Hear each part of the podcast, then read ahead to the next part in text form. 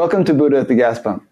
My name is Rick Archer. Buddha at the Gas Pump is an ongoing series of interviews with spiritually awakening people. I've done hundreds of them now, and if this is new to you and you would like to check out previous ones, please go to batgap.com and look under the past interviews menu.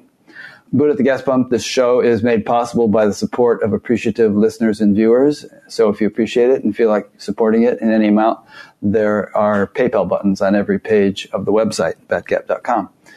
My guest today is Swami Sarvapriyananda. Um, he is the minister and spiritual leader of the Vedanta Society of New York.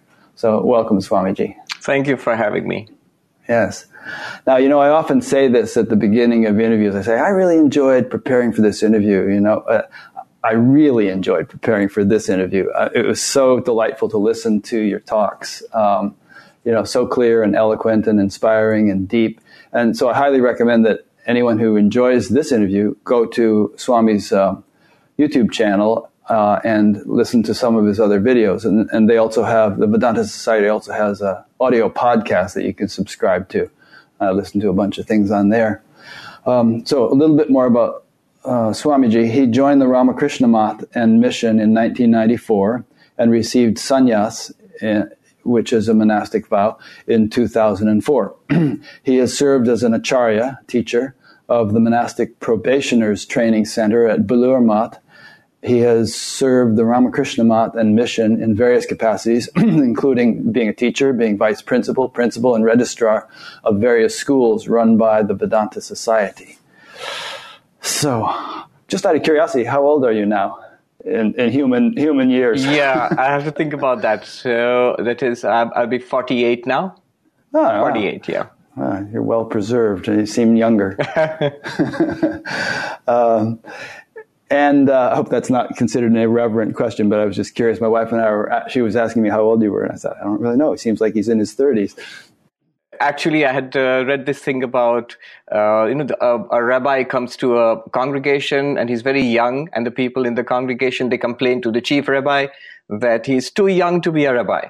And the chief rabbi writes back saying, You're right, youth is a disqualification for a spiritual teacher, but give him time, he'll overcome it. That's great. Uh, there was some joke by Ronald Reagan on this account, but I'm not going to try to remember it right now. In any case, I thought we might start with the basics, and um, and we'll go way beyond the basics. I'm sure in this interview. I think many people listening to this interview will already be familiar with many of the terms that you'll be using, such as Advaita and Vedanta and so on, Brahman. But let's get our definitions straight so that we m- make sure we're in agreement as to what these things mean. So, so first of all, how would you define Vedanta? Well, uh, Vedanta is the philosophy uh, embodied in the Upanishads. The Upanishads, again, are texts uh, found in the uh, the core religious texts of the Hindus, the Vedas. So, in the Vedas, towards the end of them, sometimes and sometimes scattered in the middle of those uh, bodies of ancient Sanskrit texts, you find these spiritual philosophical texts called the Upanishads. So if the Vedanta is a philosophy constructed out of uh, these Upanishads, and uh, Vedanta ha- comes in many many flavors. But basically, if you if you were to ask what is the philosophy of Hinduism, you would probably say Vedanta today. Uh, the particular brand or flavor of Vedanta which uh, I and um, our order subscribe to or lean towards is Advaita Vedanta, non-dual Vedanta that would be set up against uh, uh, other varieties of Vedanta like dualistic Vedanta or Dvaita Vedanta. Or there are other schools, uh, the qualified monistic Vedanta, Vishishta Dvaita. They're all different philosophical positions. I would say we lean towards Advaita Vedanta because we are not exclusive uh, in that sense. We recognize that there are truths in all of these approaches. Yeah. Okay. So my understanding is that the word Ved, the word Vedanta literally means end of the Veda, right? Yes, uh, if you say, take it literally, Anta would mean end, and Vedas, of course, Veda, the end of the Vedas. But uh, I can uh, uh imagine my Sanskrit teachers rolling their eyes, you know, say, uh, end not in the physical sense. Here, end would would mean the highest wisdom of the Vedas or the final conclusions of the Vedas. Yeah, and Veda, as, as I understand it, means knowledge, right? Literally, again, uh, Veda would mean knowledge, but the way the word is used, it, it refers to the the collections of uh, ancient uh, spiritual religious texts of the Hindus. Right. So then Vedanta would mean the highest knowledge or the end of knowledge or the final knowledge or some such thing. Exactly, exactly. Okay, good. And then Advaita means literally not two, right? Not two. Dvaita means two, so Advaita means not two, non dual. I don't mean to put words in your mouth, but I'm just making sure we're on the same page. So this not two it refers to is signifying, well, you say it, signifying what? Yes, that's an important uh, distinction to make uh, because sometimes when I address audiences outside India, especially uh, those with a Judeo Christian background, when you speak about dualism and non dualism, you're actually, it means different things to different people. I think a Christian pastor told me to make it clear that dualism here does not mean the dualism between good and evil. Rather, in an Indian philosophical context, in a Vedantic context, dualism means that uh, the uh, it's an ontological separation, which which would mean that the ultimate reality and we sentient beings and this universe we in- inhabit, if you take them as independent realities, they're all separate, independent realities. That's dualism. Uh, there's a fundamental difference between, let's put it this way, between you and God, for example. So that would be dualism. And non dualism would exactly mean the opposite. That means there is no second reality apart from the absolute or Brahman, and you are that Brahman. So the difference which appears to us, we experience difference, that difference would only be on the surface, so to say, and deep within the nature of reality, there is uh, one non dual reality. If that makes, uh, if that helps. No, it helps. A few years ago, I interviewed a guru from Gujarat. I forget his name now, evades me, but his fundamental philosophy seemed to be that, you know, you are separate from the creation and, and you are free and eternal and unbounded and all that, but the creation is something other than you. And we bantered that back and forth a little bit, but I, I could sort of never get an acknowledgement that perhaps you know, more fundamentally, there is a funda- there is a complete unity, and that which appears separate from you couldn't possibly be separate from you because there can't be two ultimate realities, and so on and so forth. But we never quite resolved it. But uh, what would you say to that? Uh, I see. I, immediately see where the, that guru is coming from because uh, uh in a dualistic approach to Vedanta, in the dualistic schools of Vedanta, think of it as a triangle with uh, three the three vertices would be God and the world and you. So if they are separate realities, you have dualistic Vedanta. So God is an independent, separate reality, and you are something separate from God, even ultimately. You retain your separateness, and the world is something separate from you. That's one position. The second position would be a qualified monism, which would mean you seem to be separate, but you're actually parts of an organic whole, uh, of, a, of an underlying unity. So the unity would be something like uh, the parts of my body, hands and feet and head, uh, they are all separate, different entities. Are, the head is certainly not the feet and feet are not the hands, but they are parts of one body. So, in that same way, we are all parts of the body of God, so to say. Uh, that's one more approach. So, that's not a strict dualism, but that's stri- not strictly non dualism either. So, it's called qualified monism or Vishishtadvaita. And there are many who subscribe to that point of view. But to distinguish non dualism from all of this, non dualism would insist that there is a radical identity, not even a unity. The body, for example, is a unified whole. But non dualism says it's not that you are a part of God, but there is no difference between you and God. The famous equation, Tattvamasi, that thou art. Now, if you really consider that, you'll see how radical it is.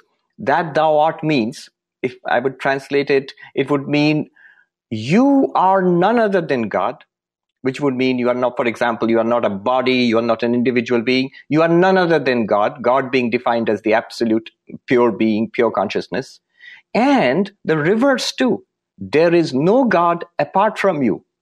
So I've heard one uh, Swami in the Himalayas put it in terms which would be shocking for a conventional Hindu that the Vishnu and Nara and, and, and Shiva, there is no Vishnu and no Shiva and no other God, none of the entire pantheon of different forms of God in Hinduism, none of them are real other than you, the uh, absolute. So you are, you and God are a radical identity, not even a unity. So that's non-dualism. When I hear you describe these different flavors of Vedanta and so on, I, I find myself able to agree with all of them, um, even though they may appear contradictory, because they're just sort of different it's like the old, you know, blind men feeling the elephant thing. You know, they're all right. Right. The elephant it is like a snake. It is like a tree. It is like a wall. But there's the totality of the elephant is more than all those individual perspectives. Absolutely. That's a that's a very Hindu perspective. yeah, it's been so in in uh, India for uh, thousands of years. Uh, there's this statement in the Rig Veda, "Ekam Sat Vipra Bahuda Vadanti," which means the truth is one but the wise speak of it differently. Now, this has been a kind of a saving grace for Hinduism for thousands of years. Uh, the common Hindu in, in a village might not be able to quote the Sanskrit back to you, but that's certainly what he or she feels that uh, the ultimate truth is one, but its expressions can be many. You can have different forms of gods, uh, different forms of the absolute, which explains the variety of Hindu gods and goddesses different names, different practices, different philosophies, even something that seems to be apparently so contradictory as dualism and non dualism. You can affirm both, not at the same time, but uh, depending upon your spiritual perspective. Uh, here's an interesting story about Hanuman, the great devotee of uh, Rama. Uh, Rama, who's an incarnation of God, asks Hanuman, What do you think of me? What do you understand about me? And Hanuman says, When I think of myself as a body, as Hanuman, then you are the master, I am thy servant. You are the Lord, I am thy servant. When I think of myself as a sentient being, then you are the whole, and I am thy part. You are the whole, I am a part of you. And when I think of myself as pure consciousness, then you and I are one. And this is my final conclusion. No, not that one of these three is my final conclusion, but all of them are my final conclusion. That's nice. Um, I think in this day and age, um, you know, modern physics comes to our rescue because, for instance, um, you know, you have a level on which Newtonian laws are perfectly applicable and predictable and so on. And then you have a deeper level at which those laws no longer apply. And that doesn't make the Newtonian level wrong. Right. It just means it's a particular strata of of creation that uh, has its own laws of nature that govern it, and but there are deeper strata at which those laws no longer apply. Absolutely. Um, for example, many people ask, you are non-dualists, but when we go to your main monastery in India or we come to the Vedanta societies, we see a, quite a lot of uh, practices which seem dualistic. You have pictures and you have songs and you have often ritualistic worship. But what has to be understood is the fundamental reality being non-dualistic does not contradict a dualistic experience. So when you learn physics, you realize that the sky is not really blue. There's no real blue color out there. It's an effect of optics, a scattering of light. But when you look up again after reading all that physics, you still see blue, a blue sky and you enjoy it, knowing full well it's not blue. In the same way, you see this pluralistic universe and men and women and uh, plants and animals and uh, non-living things in this vast universe, apparently pluralistic, and you know full well there is an underlying oneness toward all of it, and you enjoy the plurality as expressions of that oneness. Yeah, it becomes more beautiful that way. Apparently, Shankara said uh, the intellect imagines duality for the sake of devotion, and um, all the great non-dual teachers, contemporary and ancient, seem to have been great devotees as well as being, you know, extremely articulate exponents of Advaita. Absolutely. If you look at look at Shankara himself, the great teacher of non-dualism. He wrote so many beautiful hymns uh, to Vishnu and to Krishna, to the Ganges, uh, and so on. Um, th- that particular verse you are referring to, it goes something like this: Bodhat prak dvaitam mohaya. Before enlightenment, dual- duality or plurality can throw you into delusion. It can create delusion, can bind you in samsara. Prapte manishaya, upon enlightenment, uh, bhakti artham kalpitam dvaitam, the duality conceived for love, for enjoying bhakti, Advaitadapi Sundaram is more beautiful, more sublime than non-duality. So then that's the attitude of a non-dual teacher. That's nice my former teacher, Maharishi Mahesh Yogi, once said it's like if you're lying in a bathtub and you're lying still, after a while the water doesn't feel warm anymore. But if you slosh around a little bit, then you feel the warmth. So it's sort of the duality kind of stirs up the bliss. That's a nice way of putting it, yes. yeah. On, on, the point we were discussing a few minutes ago about you know, these different schools of Vedanta and whether duality is ultimately one and, and not, um, you know, if I were speaking to someone who insisted that um, duality is uh, that reality is not is ultimately not one, I might ask, well, that which is not ultimate, what is that made of? You know, I mean, let's say he says that the the world is not, you know, the ultimate, re- but the world has some kind of intrinsic ultimate reality to it, in addition to the absolute or the self having an ultimate reality to it. I say, okay, well, what is the world made of? and and then you can you, would have to start boiling it down, right? You know, as as a as a physicist might do, and if you boil it down deep enough, it seems to me, you get to the same ground. True. okay, same ultimate reality. True. If you ask um, the, a non-dualist who insists on the reality of the absolute, pure being or pure consciousness. But if you ask this question, it's an interesting approach you take. Okay, leave the uh, absolute aside for the time being, but this world we are experiencing, what is it made of? If you ask that question, the answer is very interesting. The preliminary answer is why it's made of the five elements of sky and uh, air and fire and water and earth. Or if you're more modern than the, um, I don't know how many, 150 or 180 something, uh, odd yeah. elements in the periodic table. Then, if you ask further, what are those five elements made of, or those 180 odd elements made of? And the Vedantist would say, why? They are all reducible to Maya uh, the the inconceivable power of God, if you will. What is Maya then? Well, ultimately, Maya is nothing different from the absolute whose power Maya is. Uh, and so ultimately, the answer would be this so this seemingly dualistic universe, which seems to be as far from God as possible, is actually nothing other than God. You would not say that it is God, but it's nothing other than God. There's a very interesting distinction. Uh, Mary Hale, one of the disciples of Vivekananda in the late 19th century, early 20th century, late 19th century, she wrote in a poem to Vivekananda, You have taught us that all is God. And Vivekananda wrote back, I have never taught such strange doctrine that all is God. And she said, You said it. He said, No, I never said that all is God. I said God only is, the all is not. which is an important mm. distinction in non-dualism. A subtle distinction. Yes. yeah, I'm not even sure I completely understand the distinction. Maybe you could elaborate a little well, bit. for example, the best way to understand it is if we take the example of our dreams.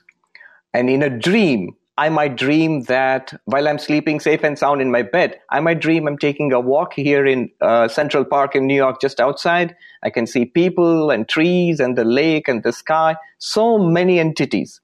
And yet, when I wake up, when I see that, oh, it was a dream, I realize all those people and uh, the sky and all those living and non living beings and everything, not one of them was a second independent reality outside my own mind, outside the dreamer's mind. Exactly in the same way, what Advaita uh, wants to say or claims is that there is this underlying pure being, pure consciousness, apart from which none of these manifestations are real. So all of them are in some way expressions or appearances of the real. So they are not a second independent reality. Yeah. Looping back a minute to what we were talking about with the elements, uh, I think a physicist would say that ultimately all these hundred and something elements can be reduced to up quarks, down quarks, and electrons. Yes. That's all they're composed of. And some physicists would go deeper and say that underlying those, there's a sort of a, a unified field or vacuum state or something which hasn't any manifest distinctions, uh, out of which um, all the manifest distinctions arise. So I just want to throw that in. I'm sure Vedanta would say something very similar. Well, you know, Rick, it's interesting to compare Vedanta and the latest discoveries of particle physics, for example. But I remembered a cautionary word which one of my teachers told me, a very senior Swami in the Ramakrishna order, who now happens to be the president of our order. He was teaching us the Brihadaranyaka Upanishad, and we were novices. And he, as an aside, he threw this at us and he said, Look, nowadays there is, uh, it's fashionable to compare latest discoveries of uh, particle physics, for example, with uh, with Advaita Vedanta.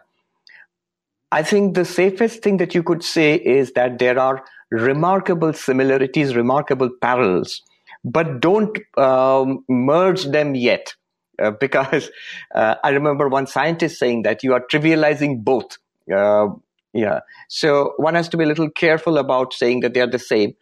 Another perspective here um, a, another senior teacher of Advaita, traditional teacher, somebody put this to him that maybe if one day the physicists can come up with a final grand unified theory, right? You can, one thing to explain everything, um, then wouldn't that be non-dualism?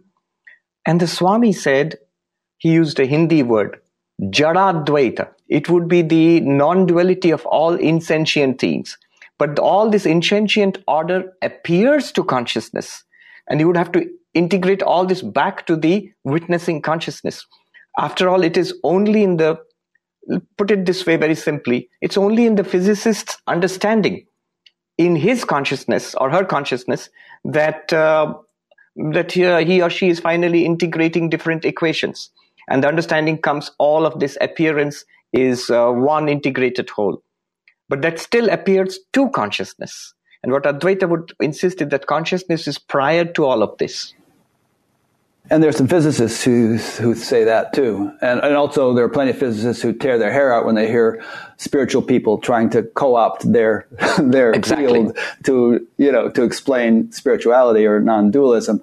But there are physicists, and I've interviewed some who uh, conjecture or posit that consciousness is the so-called unified field, and that those who have taken a spiritual approach to knowing consciousness or knowing that field, and those who are taking the, the approach of physics are just using different tools to try to get at the same thing. In fact, uh, I'd uh, interject here that the recent interest in the so-called hard problem of consciousness, David Chalmers, who's in fact right here in NYU, uh, he uh, is now proposing an idea called panpsychism, which Right, yeah, which says that consciousness is fundamental. He says mm-hmm. the, we really cannot solve the hard problem of consciousness by trying to reduce everything to brain states or states of neurons. Uh, we may have to admit finally that consciousness is fundamental, like space, time, matter, energy. Consciousness is fundamental reality of the of, of the universe. Even there, that would be very much like Sankhya philosophy. Still, is not non-dualism. Sankhya proposes a dualism of uh, consciousness and nature. Um, but my point here is uh, David Chalmers, in, in an interview, he said, if you think long and hard enough about consciousness, you either end up being a panpsychist, you regard consciousness as fundamental, you see it cannot be solved in any other way, or you go into administration. That's funny. Um, now, there's another term similar to panpsychism, which is panentheism. Yes.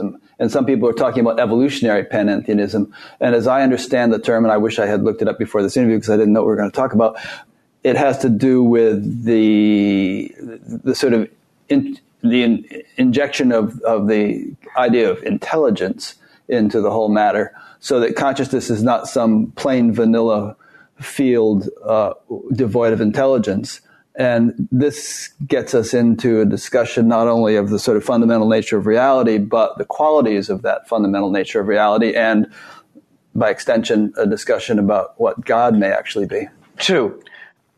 As far as I remember, panentheism, that is a closer idea to Advaita Vedanta than pantheism. Uh, pantheism would say that this tables and chairs and uh, rocks and uh, what what you have you all of these this is what God is, but it's not exactly what Vedanta is saying. Uh, Vedanta is saying that these are appearances of uh, the reality which is pure being or pure consciousness. Uh, in fact, one of the verses in a text, Drigdrishya Viveka says, What is the universe? And it says, The universe is a net, a network of names and forms spread over pure being, pure consciousness, pure bliss. Uh, much like the example is very interesting, much like foam on the surface of the ocean.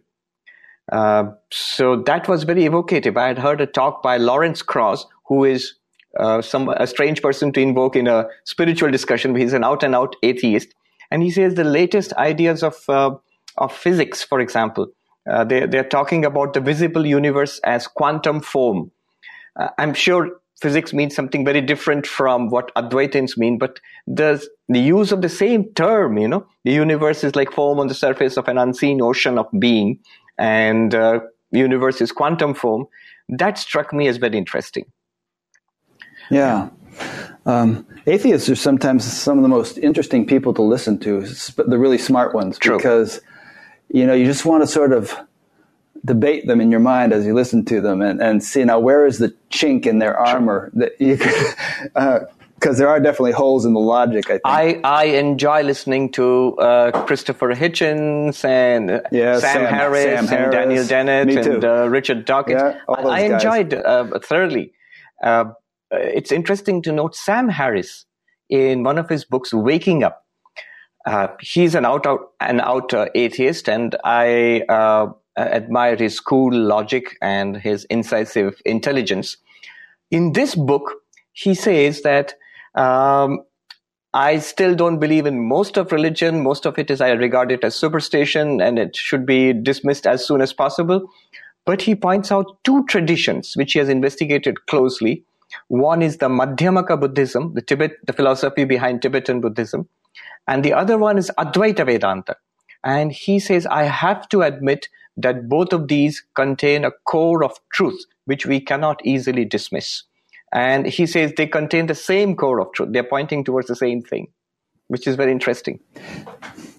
Yeah, he's also an ardent spiritual practitioner. He's spent like years in deep spiritual practice. And I sometimes think of him like a man who has a foot on the dock and a foot in the boat, and the boat's starting to slide away. So if he keeps up his practice, sooner or later it's going to, you know, crack his atheism. But I mean, you know, and if I were to talk to Sam, I would probably say, well, I, you know, I don't believe in the same God you don't believe in, but let's, let's really, really define what we mean by God here. Because he, he sets up these straw man arguments about, you know, that conventional religion's definition of God and then shoots Yes, those down pretty yes. easily, you know. Um, I, I regard Advaita Vedanta as maximally supporting religion. See, the difference here is uh, Sam Harris's approach would be a minimalist approach to religion. Another approach right now is Robert Wright, for example, who is right here in Princeton, whose new book, Why Buddhism is True. I hear it's flying off the shelves in Barnes and Noble. But that's a minimalistic approach to religion and, and good uh, as far as it goes, where he says that uh, definitely med- meditation works. Meditation ha- uh, definitely does work. And not only that, the Buddhist worldview, he says uh, it matches very well with uh, a Darwinian worldview, in fact. And he puts the two together. He's an expert in that, so he puts the two together in his new book. Now, these are what I would call minimalist approaches to religion, where uh, you dismissed with most of religion and try to take a core of religion which can be naturalized, so to say. Advaita Vedanta, on the other hand, uh, provides you with a foundation for all of religion. Uh, so religion is imagined or is understood as instrumental, as paths to ultimate enlightenment. So, uh, for example, God in Advaita Vedanta would be this absolute existence, consciousness, bliss, your own reality, but in a cosmic sense, uh, in association with Maya. The, the technical definition of God in Advaita Vedanta is Brahman, the absolute, with Maya is God. Brahman, the absolute, limited to one body and mind, is me or you. But at the foundation, we are one reality. Let's continue on the God topic for a minute. I've said this on this podcast before, but to, to me, that's my my understanding, and to whatever extent my experience of God is that God is hiding in plain sight. That if you, and, and speaking of atheists, how they can conceive of the universe as being some kind of random accidental event is incomprehensible. Because if you just look closely at it in any way, look at your finger and look at a cell in your finger, which is about as complex as Tokyo and can repair and replicate itself. And you have a trillion of, hundred trillion of them. And, and that's just you. And the whole thing continues on like that. I mean, there's just this immense intelligence that's permeating and orchestrating everything. You know, that's my concept of God. And I think that, that that's very clearly experienceable ultimately. Um, True, uh, they do have a tendency to shoot down a straw men. I mean, they put up the silliest possible arguments and then, uh, uh or the or the most simplistic positions, and then they target that.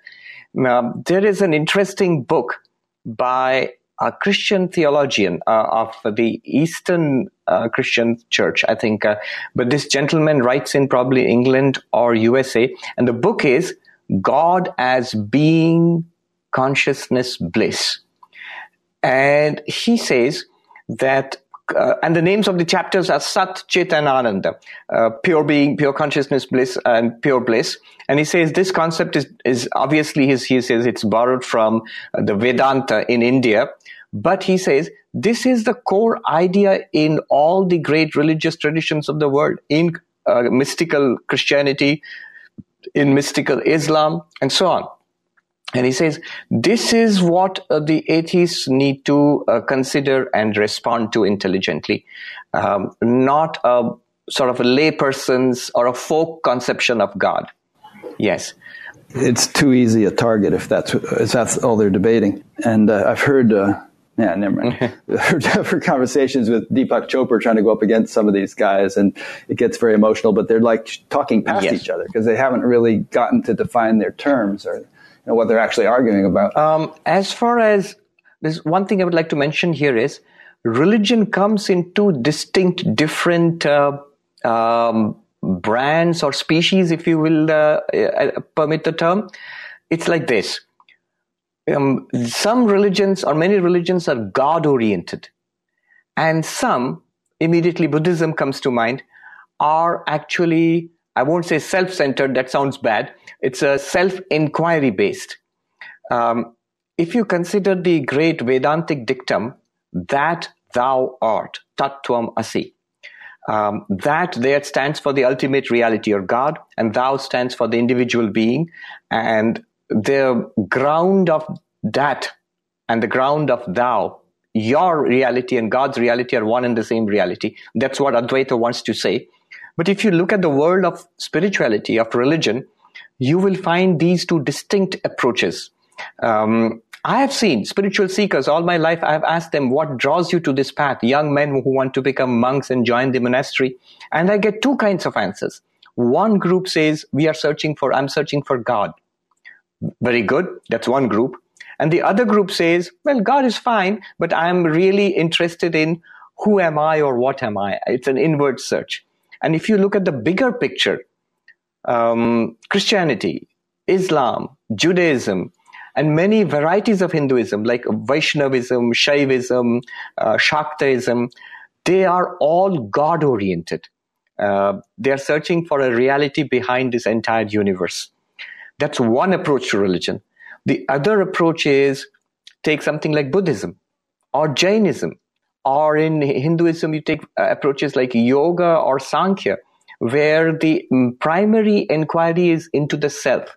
What is the reality of the self? They come up with different language and different answers, but primarily it's inquiry into the self. Do you want me to go on with this stream of thought? It's an interesting obs- observation. Oh, yes. No, I'm, I'm listening yeah, very yeah. carefully. And, um, yeah, I'm enjoying it. Please. Uh, I did, do tend to run on with this because it's one of my uh, uh, favorite themes. Uh, well, I tend to run out of my questions, so I'll try to get okay. with you. Um, um, so now both of these approaches, the God-centered approach and the self-inquiry based approach, both of them, they have advantages and disadvantages. The advantage, the disadvantage of the God centered approach straight away is that it begins with faith. Um, you are asked to believe. And that's what people struggle with, especially today. In the 20th century, 21st century, we struggle with the possibility of the existence of a deity. Um, so, for example, in these religions, in Christianity or in dualistic Hinduism, you will find attempts to prove the existence of God. Nobody attempts seriously attempts to prove his or her own existence. What we are is open to question, but we are something that is not open to question. We, it's obvious to us. So it's based on faith. And that problem does not apply to the self inquiry based approaches where obviously you do exist. Now, the advantage of the God centered approach is God, if he, she, or it exists, is obviously has no problems, is omnipotent, omniscient, um, uh, omnipresent, is magnificent if God exists. And on the other hand, I certainly do exist, but that doesn't do me any good because my little existence, indubitable existence, certain existence, is beset with all sorts of problems and limitations. So I have, I certainly exist, but my existence is miserable, open to suffering and uh, death.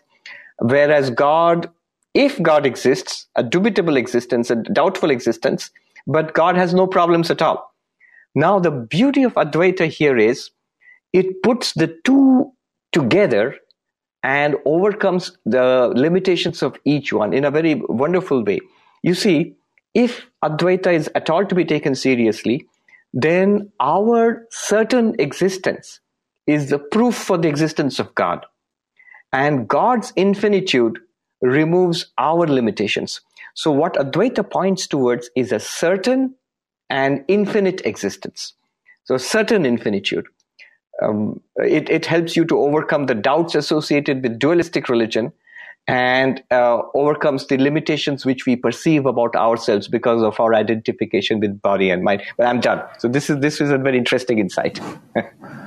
yeah. Um, my sense is that people gravitate toward different paths, devotional or belief based or this or that, based upon their inclinations, their makeup, how they're wired, the stage of development, you know, and um, that all paths are valid um, they're, they're, not necessarily all equally efficacious. I mean, you know, the Gita says because one can perform at one's own dharma, the lesser in merit is better than the dharma of another. But the, the, the key phrase there is because one can perform it. So people are attracted to, you know, something which resonates with them, and maybe later on they're attracted to something different.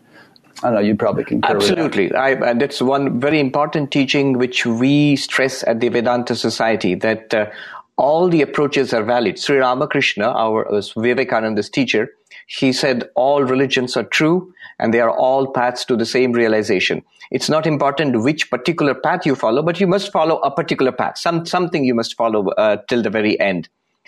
It does depend on the inclination. Uh, if you look at the God centered religions, you would find that they generally tend to be devotional. They tend to be about temples or churches or mosques and synagogues and devotional and some sometimes ritualistic, oriented towards bhakti, uh, towards worship and love. On the other hand, if you look at the self-inquiry based religions, uh, if you look at something like Buddhism or Sankhya, uh, they tend to be more introspective, more intellectual, more uh, meditation oriented. Now, this which which one is better? It de- as you said, it depends on the mental makeup of the seeker. Uh, you would find one more acceptable and then the other. Yes. Right. Also, like if you live in Iowa and you want to fly to some place in India, let's say, let's say Kathmandu, which is not in India, but let's say you want to fly there, uh, you know, you have to get on a plane first from Cedar Rapids to Chicago, and then maybe you can take a plane from Chicago to Delhi, and then Delhi to, to somewhere else. No, no, one of those planes is better than the others. It's just appropriate to each leg absolutely, of the journey. Absolutely. When we talk about the different practices uh, in Vedanta, Vedanta is primarily the path of knowledge, a path of inquiry based into what we are. But the practice of devotion, the practice of meditation, the practice of uh, selfless action, the yogas, the well known four yogas of Swami Vivekananda, Karma Yoga, Bhakti Yoga, Raja Yoga, and Jnana Yoga, none of them are optional, actually. None of them are dispensable. Uh, each plays an important role. In fact, if you look at the teachings of the ancient masters of Vedanta, whether it's Shankara, whether it's uh, Ramanuja or Madhva, they all taught different uh, varieties of Vedanta, if you will, dualistic, non dualistic.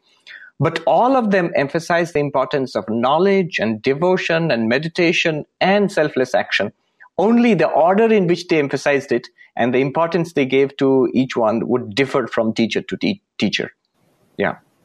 Mm. You know how in the Gita, it's, Lord Krishna says, um, when a dharma flourishes and dharma is in decay, I take birth age after age. Do you, do you kind of acknowledge a cyclical nature to knowledge that it's it's lost and crumbles down and everything gets pretty bad and then it's revived and there's an upsurge and everything gets better and that, that cycle repeats True. itself. Uh, the Hindus are big on cycles. So, uh, for example, the entire universe is supposed to go through cycles. So there is creation and there is existence of the universe and it evolves and changes. And finally, everything is again sucked back into the unmanifest, into the inscrutable power of Ishvara or God.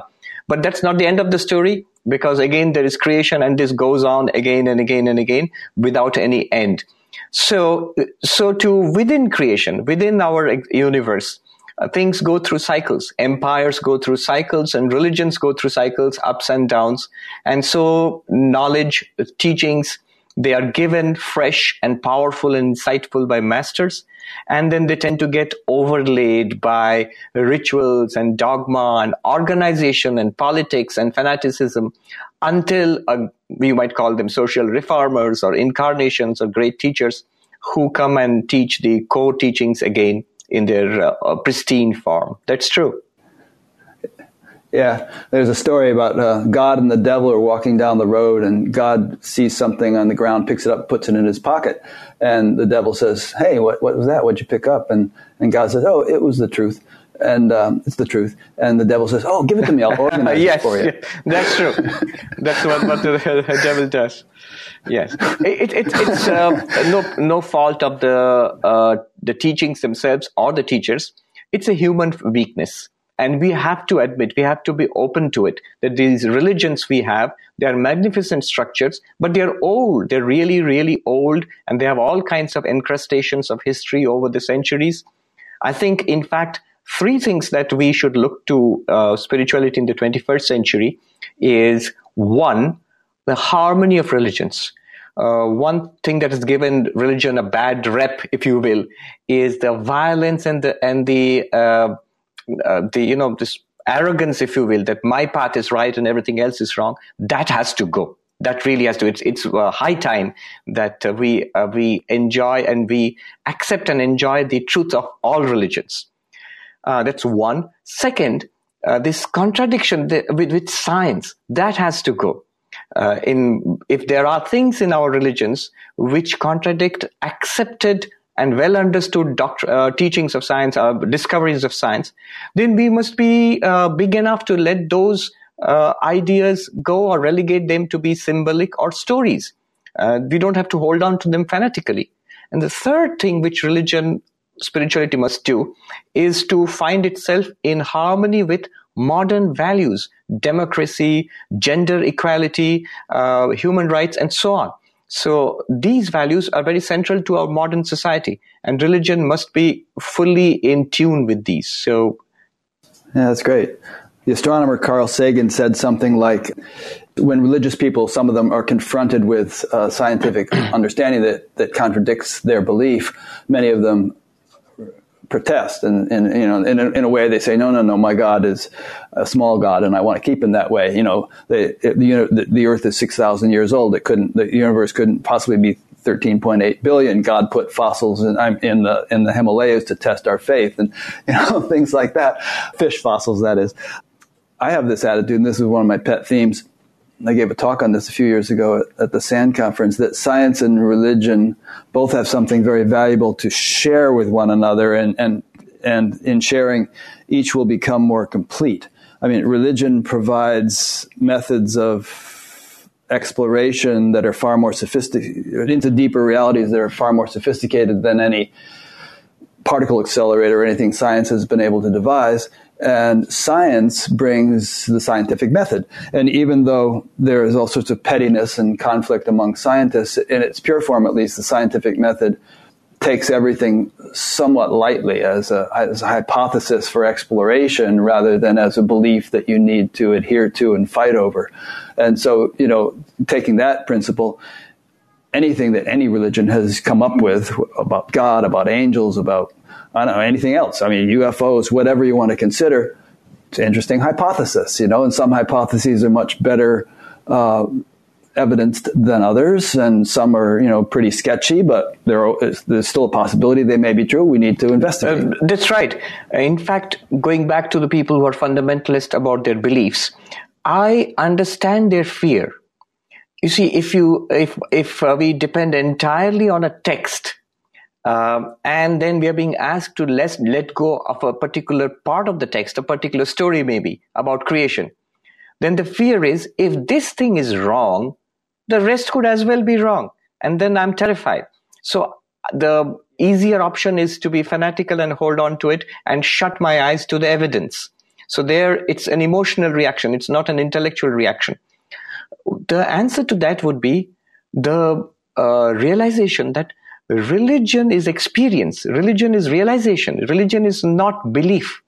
Um, when Vivekananda came to the West about more than 100 years ago in the World Parliament of Religions, and one big thing he did was he kept on hammering on this point that if a God exists, then I must be able to experience this God. If I have an immortal soul, then I must be able to experience this and know this and realize it and get derive benefit from it. It's not just subscribing to a belief. Now, if you deal with religion in that way, then it becomes a strong uh, contender for the truth. And you are not always sort of cornered, you feel cornered by science. Uh, you feel much more confident about saying, okay, I think evolution is a very good idea and it's more or less, uh, there's tremendous evidence in, in favor of evolution. So I will accept evolution and all my creation stories are just that. They are they have got symbolic value maybe they have got literary value. Uh, but i will not insist. I won't i won't be fanatical about that. So that's what happens. I think it was um, monier williams the first one who who wrote an english dictionary for sanskrit. He said uh, uh, i find that the ancient hindus were darwinists a thousand years before darwin so they, they accepted uh, the possibility of evolution. That was sort of built into hindu thought. Yeah.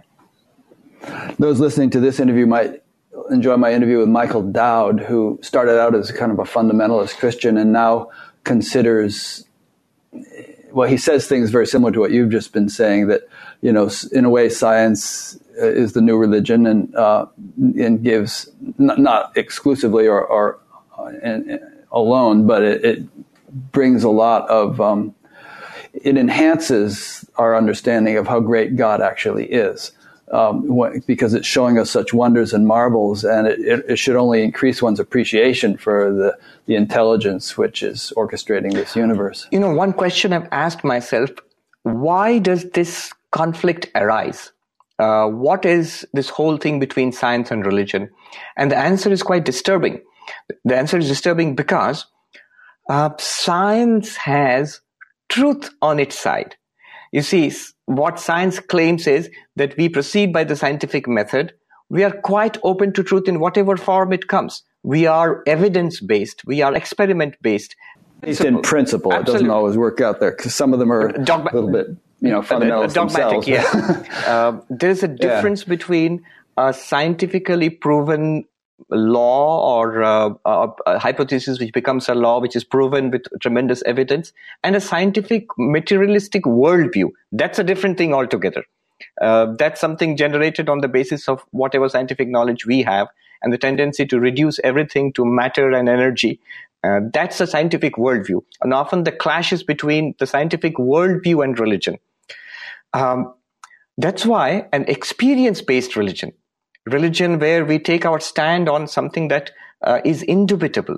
That's where I find that, for example, Sam Harris, when he talks about an indubitable core of truth uh, in uh, Madhyamaka Buddhism and uh, Advaita Vedanta, uh, there you find it's so obvious that our real nature is consciousness, if you in fact make an attempt to understand Advaita Vedanta or even Madhyamaka Buddhism, you begin to see actually that w- what they are doing is they're not claiming anything. They're in fact pointing to an evident fact, something that is always available to us. Uh, so there you, uh, you know, science will have to come around and maybe change their paradigm to incorporate that. Yeah, I think that in a few hundred years, the distinction between science and religion or science and spirituality will have disappeared. I think so, sooner than um, that. I think sooner than that. may, yeah, maybe so. I mean, things are moving at a fast pace, but you know, it'll just be considered. We have different tools in this toolbox. Some are objective means of gaining knowledge, you know, the Large Hadron Collider or whatever, and Hubble's telescope, and others are subjective yes. means of gaining knowledge.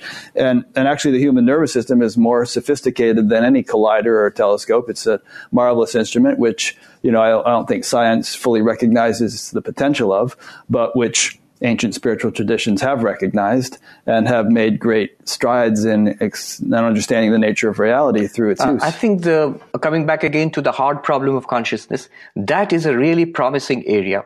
Just imagine, um, 25, 30 years ago, scientists were not seriously interested in consciousness at all. And now today, consciousness studies is big. It's a multidisciplinary field. Papers are being published, books are being written, conferences being held, and uh, it's a fierce debate that's going on all the time. How the hard problem of consciousness goes, how is it resolved, or if not, even if not, even if it's not resolved, how the scientists make sense of why it is not being resolved. That can open up new doors to understanding, because. Um, something like Advaita or Madhyamaka Buddhism or even Sankhya, they are very consciousness based. I think they are poised to contribute a lot to this debate at this point. And this is going on right now in different universities. A new openness to these uh, ancient ways of thinking. Yeah. And I would suggest that, you know, it's not just an academic issue that is interesting to contemplate or speculate upon, but it has tremendous societal implications um, because if people in larger numbers begin to realize their true nature and embody that and radiate the effect of that in in and through their lives, then that is naturally going to change the whole chemistry of society if we regard the world as it is now, with all of its problems, as a reflection of the sum total of human consciousness or human you know, levels of consciousness, then we can imagine a society in which some significant percentage of people have become enlightened or realize their true nature, what impact will that have? I mean, on society? I, I think it will have a, a, a marvelously positive I, I absolutely agree with you. In fact, even uh, scientists, uh, social science researchers, or psychologists, they know that uh, religion, religious faith, even of the conventional sort, has many good uh, effects on the human psyche. It prevents mental illness, uh, it uh, sustains good family life, and many, many uh, positive benefits of uh, religion, even conventional religious faith. That is well documented. Now, the challenge there is that um, science seems to say, or the scientific worldview seems to say, yeah, yeah, there are all these benefits, but what good are good are benefits if they're all derived from a central lie that if uh, that God does not exist at all. So, a conventional way of putting religion is open to these charges. Now, as you said, if it changes into a more consciousness based language, the same religious understanding expressed in a more consciousness based language, as is already available in, um, say, Advaita or many Buddhistic approaches, in that case, we have something which gives all those benefits and is true to boot. It's uh, it's also evidently uh, uh, testable and it stands up to scientific inquiry or scientific investigation. And that would have tremendous benefits for society. I think scientists are justified in being critical of a belief based language or belief based approach, which in many cases has led to very bizarre and unusual beliefs. um, but if we're talking here about uh, an experientially based approach, which, as you just said, the words you use, you know, verifiable, testable, and so on, then you know we're we're saying you know something which scientists do for a living and, and, brought into the field of consciousness. That's the way they function, and they should be able to appreciate that and you know get the on board. The advantage of this new interest, newfound interest in consciousness studies is even the concept of verifiability and the practices of verifiability. They are being now being stretched. They no longer say that it has to be in an instrument, but the reports of the individual subjects. So they will t- take your your views or your experiences and turn it into data. And that's really good. Uh, it doesn't have to be a spike on a particular scanner. It has to be the report of the subject under investigation, a first person report. Yeah. Yeah.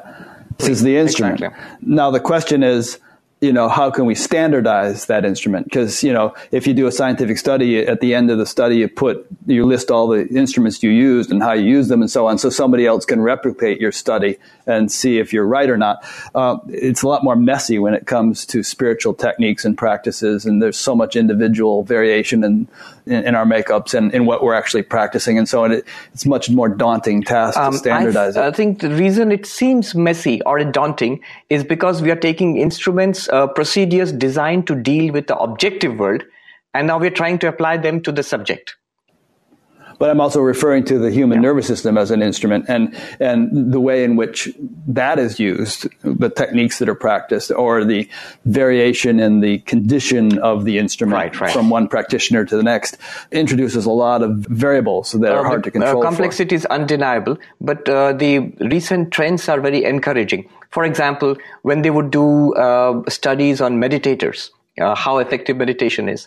Instead of taking a general population, now they understand that the population of veteran meditators, say like Tibetan lamas or Himalayan yogis, uh, you need to take a population like that, no matter how small, to get uh, at a at the heart of the effects of meditation. You know, to see really what meditation does, instead of taking a standard uh, population-wide uh, uh, study. So yes, uh, my point is that because of this interest in in the mind and in consciousness, even the scientific method itself is adapting itself to a somewhat more subjective approach. Good. A couple of questions have come in. It'll probably make us jump around a little bit in our discussion, but let, us just ask them and then we'll probably get back into a, a groove of what you and I are, are doing here. Uh, here's a question from someone named Dwy. Um, location not given. Sri Ramakrishna was a practitioner of Tantra as well as Advaita Vedanta. How do the two traditions complement each other, if at all? One is psychosomatic practice focused on action, and the other is predicated on using the intellect to get closer to non dual realization. Yes. Sri Ramakrishna and Hinduism, in a wider context, always recognized that there could be different paths to enlightenment. So, say mantra yoga it uses sound and and words, uh, sacred words, repetition of that to take you to the breakthrough which gives you enlightenment. Bhakti yoga it uses emotions. It uses emotions of love to, uh, and adoration to take you to enlightenment. Raja yoga it uses the power of concentration and focus to make the breakthrough. And so, for example, tantra it uses our own, uh, as he said, psychosomatic, this, this instrument, especially uh, the drives and instincts, instead of suppressing them, you uh, channelize them and uh, sublimate them uh, in the search for the divine. So all those energies, they work for in your favor in your spiritual quest. Jnana Yoga or Advaita Vedanta, that uses the intellect, to, to simplify it, in an investigative inquiry into what I am. What Ramakrishna found was that all of them finally lead to the same enlightenment. The different forms, different language, different techniques. There also he gave his famous Bengali uh, dictum, "Joto mot totopat," which means as many uh, faiths, so many paths. In fact, that's not even a precise uh, translation. A more precise translation would be as many opinions, so many paths to God. So, yes, Ramakrishna practiced a wide variety of disciplines Tantra, uh, the Vaishnava path of devotion, uh, paths of meditation, the path of Advaita Vedanta taught to him by the monk Totapuri, and so on. And Was was he the one who actually went through all the different religions and sort of like indulged or dove into it and became correct, a Muslim correct. for a while and a Christian? He kind of like did correct. did the full right. on every. He in path, fact yeah. practiced Christian mysticism for some time and uh, Islamic uh, uh the, uh, mysticism for some time, and he found all of them led to the same enlightenment. So he and when he would do that, he was not eclectic. So when he would practice, uh, when he practiced a Muslim way of uh, of prayer, he removed all the pictures of Hindu gods and goddesses. He dressed like a Muslim, and he sort of, he sort of, you know, emptied the bucket, as it were, and fill, refilled himself with a new way of thinking and acting. And he came to the same conclusion that uh, all these paths lead to the same reality. Of course, he was already enlightened, uh, so right. it's easy for but him But that's an important thing. Experientially, uh, if it leads you to a breakthrough, which is similar, through each path, though the paths are themselves very different, then standing from that point of view, you can say that they are all valid. You don't have to fight, and they are paths. Religions are not ends in themselves. You don't have to fight over them. Um, you know, God is like the central sun around which the planets orbit, the different religions orbit. So uh, that is the importance of. Uh, yeah, he did practice tantra. That is true. Okay. Um, here's another question from Brad Steffen in Kearney, Nebraska. He asks, um, within the Ramakrishna order, is there a formal process for certifying and or celebrating when a monastic attains moksha? Uh, no. The answer is no, because in the Advaitic tradition, uh, it's problematic if you claim moksha. It's problematic if you claim enlightenment, except for the great teachers of humanity, the avatars and the, the, the masters of each path who probably didn't need yes. to say it because and it in obvious. general, the teacher or the practitioner would be hesitant to claim spiritual enlightenment. I mean, it would, for example, in our, our own monastic order, I know that uh, if some a monk claims that I'm enlightened, and they will say, the reaction will be, yeah, yeah, but you go and cut, uh, dress the vegetables. You have to go and work in the kitchen anyway. so, and that's, I think, a healthy attitude because in the Upanishads, for example, there is a saying that in the Kena Upanishad, the one who says he knows does not know. The one who says he does not know knows. Yeah. Or he may not know. Uh, yeah, that's true. Being honest. Uh, uh, there's a fundamental philosophical problem involved there. Nisargadatta, the, the I Am That, the book, um, he was a great enlightened uh, non-dualistic teacher in the 20th century. Somebody said to him that you are a knower of Brahman, expecting that he'll be pleased and he was a rough man. So he burst out uh, and he said, "You're insulting me." And this other person became, uh, you know, uh, uh, you know, he was shocked. The knower of Brahman is the highest praise you can give in India. So I said, "You're a knower of Brahman. How is that an insult?" And Nisargadatta said, "I am Brahman. I'm not a knower of Brahman." And that's an important point. Yeah. Yeah. I'll put it this way. I heard it's not, uh, it's from some Christian mystic, I think, or a, a Sufi mystic. The, the person does not get in, uh, enlightened. The person does not become free. You become free of the person. Right. For the person to claim, claim enlightenment is therefore in principle wrong somewhere. Yeah. And even for someone to say, well, even though I know my language is limited, and so please forgive me, but I have become free of the person. I've realized my pure essential nature, and it's not I who've realized it; it has realized itself. And you know, you go round and round trying to get the words to do justice to it.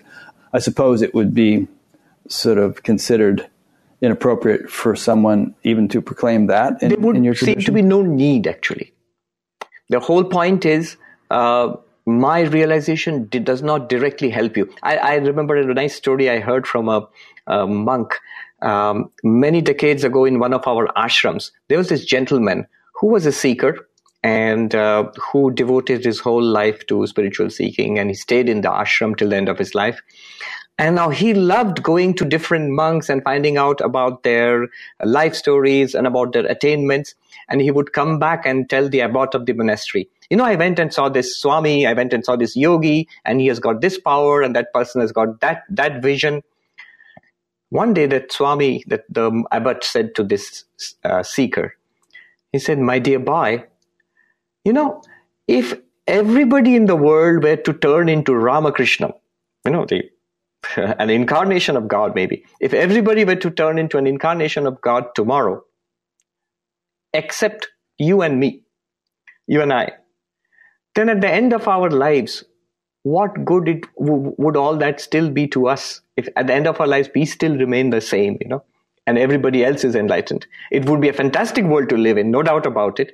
But what matters at the end of our lives, we are still alone and we go out with our own enlightenment, our own spiritual progress. Yeah. Was, Karma, was Ramakrishna considered to be an avatar? By some, increasingly after his death, um, he was considered to be an avatar by some. He was considered to be a great saint in, by many in Calcutta. People would go to see him, and he was considered to be absolutely crazy by others too. So. yeah. I guess that's pretty much par for the course yeah. for, for, avatars or great saints. Um, here's another question that came in um, from Francis Bennett, who's an old friend of mine. Does absolute non dualism imply or advocate a passive and apathetic attitude toward all issues in the world, like famine, disease, war, etc., similar to the Neo Advaita view? And I want to talk to you about Neo Advaita my feeling is that a qualified non-dualism be closer would be closer to the truth where it still makes perfect sense to be concerned for the difficult suffering that exists in the world and to do something about it. Could you comment on this? That's a very good question. And uh, the straight answer to that would be no. It does not uh, uh, recommend passivity. It does not imply being passive to human suffering. Uh, but yes and the question is not irrelevant. It has been understood in that way maybe by New Advaita and by very strict uh, monastic Advaitins, non-dualists in ancient India too. And it, it did lead to a kind of passivity regarding society, where your society might be a, a, a colony under a foreign power. Uh, there might be uh, illiteracy and famine and disease and backwardness and superstition. And you still might ignore all of that because it's an, after all, it's an appearance and the un- the absolute is is the reality and you are the absolute after all. Now one must notice that vivekananda uh, at the source of our order and at the source of a lot of modern vedanta in fact he was a staunch activist a very strong activist. Uh, he went when he went back to india he took with him the the message uh, of um, you know character building education of uh, religion he says, I don't believe in a religion which can't provide a piece of bread to a hungry man here and cannot wipe the tears of the widow and which promises me heaven afterwards. I don't believe in such a religion. When one of our early monks, Akhandananda, was criticized by a traditional Vedantic scholar, why are you monks going around establishing schools and hospitals? Uh, aren't you supposed to meditate on the Atman and beg for your food? And at the most, your only engagement with society would be te- to teach Vedanta the Swami's reply was fantastic. You know, he wrote a fiery letter. He says, the very same Atman you talk about, that appears to me in the form of the hungry man. It appears to me in the form of the, the illiterate, the superstitious, the diseased person. And I shall not cease to work on their behalf, who are my very own Atman. Uh, and if for that I have to go to hell, I am, re- I am resigned to going to hell a thousand times. And that seems to have really changed the Vedantic view in India itself. You see, now, uh, just not just our order, but many of the new orders which have come up in the last 100, 150 years, it's a kind of renaissance, a, a new look at Vedanta. They all are socially engaged. And today, uh, a typical Hindu in India, if he goes to an ashram, one of the questions he would likely ask is, what are you doing for the, for the poor, for the sick? Are you doing something for society? Now that's a big change in a, in 100 and 150 years. Yeah. That's nice. There's a nice article which I just reread recently by um, my friend Timothy Conway, whom I've interviewed a couple of times, where he, it's about the, the three kind of simultaneously true yet paradoxical levels of non-dual reality. Um, it can be broken down in different ways, but he broke it down into three. There's the obvious conventional level where we have diseases and wars and this and that, and all that stuff needs to be dealt with. We need medicines, we need peace treaties, whatever. And then there's the kind of a more divine level, you could say, where all is well and wisely put, and everything is divinely orchestrated and perfect just as it is. And then there's the absolute level where nothing ever happened. And um, you know, you could take refuge in any of those three and deny the others, but a more balanced view would be to incorporate all three and to uh, give, you know, render unto Caesar what is Caesar's, give each its, its due in terms of the way you live your life. The Nisargadatta, whom you just quoted, once said that the ability to appreciate paradox and ambiguity is a, is a characteristic of spiritual maturity. Absolutely. Uh, if, if you want it all neat and ordered, uh, you, have, you have to give up the truth. The truth uh, usually is, is, is complex. Um, w- uh, one way of looking at it is uh, the Jivan Mukta, the enlightened person. Uh, it's interesting that there are three categories of this enlightened person corresponding to the three categories you just spoke about. Um, in one article by Swami Gambhirananda, the the 11th president of our order, he says, how does the enlightened person look, look upon the world? And he, he finds three possibilities by looking at actually enlightened people in the history of religion. One is a complete indifference to the world. So if somebody, if an enlightened person is completely indifferent to the world, we have to say we we we can, we have no right to criticize that person. That's an attitude, and it's a possible attitude. And there have been such people, and they have been enlightened. We have to admit that that's a possibility. The second attitude is that person would look upon the world, would not completely ignore it, but would look upon the world as a play of God, uh, both good and evil, as manifestations of Maya. And such people, for example, there was a, a, yogi who stayed in the Kali temple of Dakshineshwar when Ramakrishna was there in the late 19th century. And Ramakrishna narrates how the yogi would stay in meditation almost all day long, but once in a while would come out and look at the world, sky and the river and the temple and the people, and would say, How wonderful, how wonderful, and would dance in joy and go back into his meditation. So these are the, the crazy people of God, the crazy, uh, you know, they seem mad to us. They look at the world, but they look upon it as a magic show. And the third category would be those whose hearts melt with love and compassion for the suffering in the world. And they would want to show us the way to enlightenment. Uh, they would want to remove our sufferings. That's also a very valid way of. And the great teachers of uh, religion and spirituality have always belonged to the third category. Yeah. Mm. So maybe it depends on what your dharma is, which of those categories you end up in. You know, you have we all have different functions to play. True. To If you look at the story of the Buddha after his enlightenment, he was uh, he wondered whether he should go and teach what he has found. And the last temptation by Mara, I think, was, "You are enlightened. I have no fa- further power over you." But then you go into nirvana and g- give up the body and merge into bliss, and uh, don't bother about them. They won't understand what you are saying. But the Buddha, luckily, decided uh, that uh, some will understand. So I will go and teach them to remove their suffering. And so you have the, all the teachings of Buddhism. So that's the third category, uh, those who become masters of, uh, of humanity. Yeah. Here's a question. This is sort of reminiscent of something we discussed a few minutes ago, and you may, you may not want to answer this, but this is from Jaime Rivera in Lakewood, New Jersey. He asks, would Swami comment on how he experiences life? Do you experience life as awareness? Do you feel as a separate? Do you feel yourself to be a separate person? I I think uh, uh, the answer would be yes, more and more. The more and more I investigate Vedanta and I stay with this, I don't even see it as a great achievement. I begin to see it more and more as a statement of fact that uh, it's true for all of us for you and me and every other being on this world that we are this consciousness and we experience ourselves as limited individuals experiencing a world. But behind both the individual and the world that the individual experiences, underneath or the ground of both, is this awareness. And it's constantly available to us. You don't even have to become that.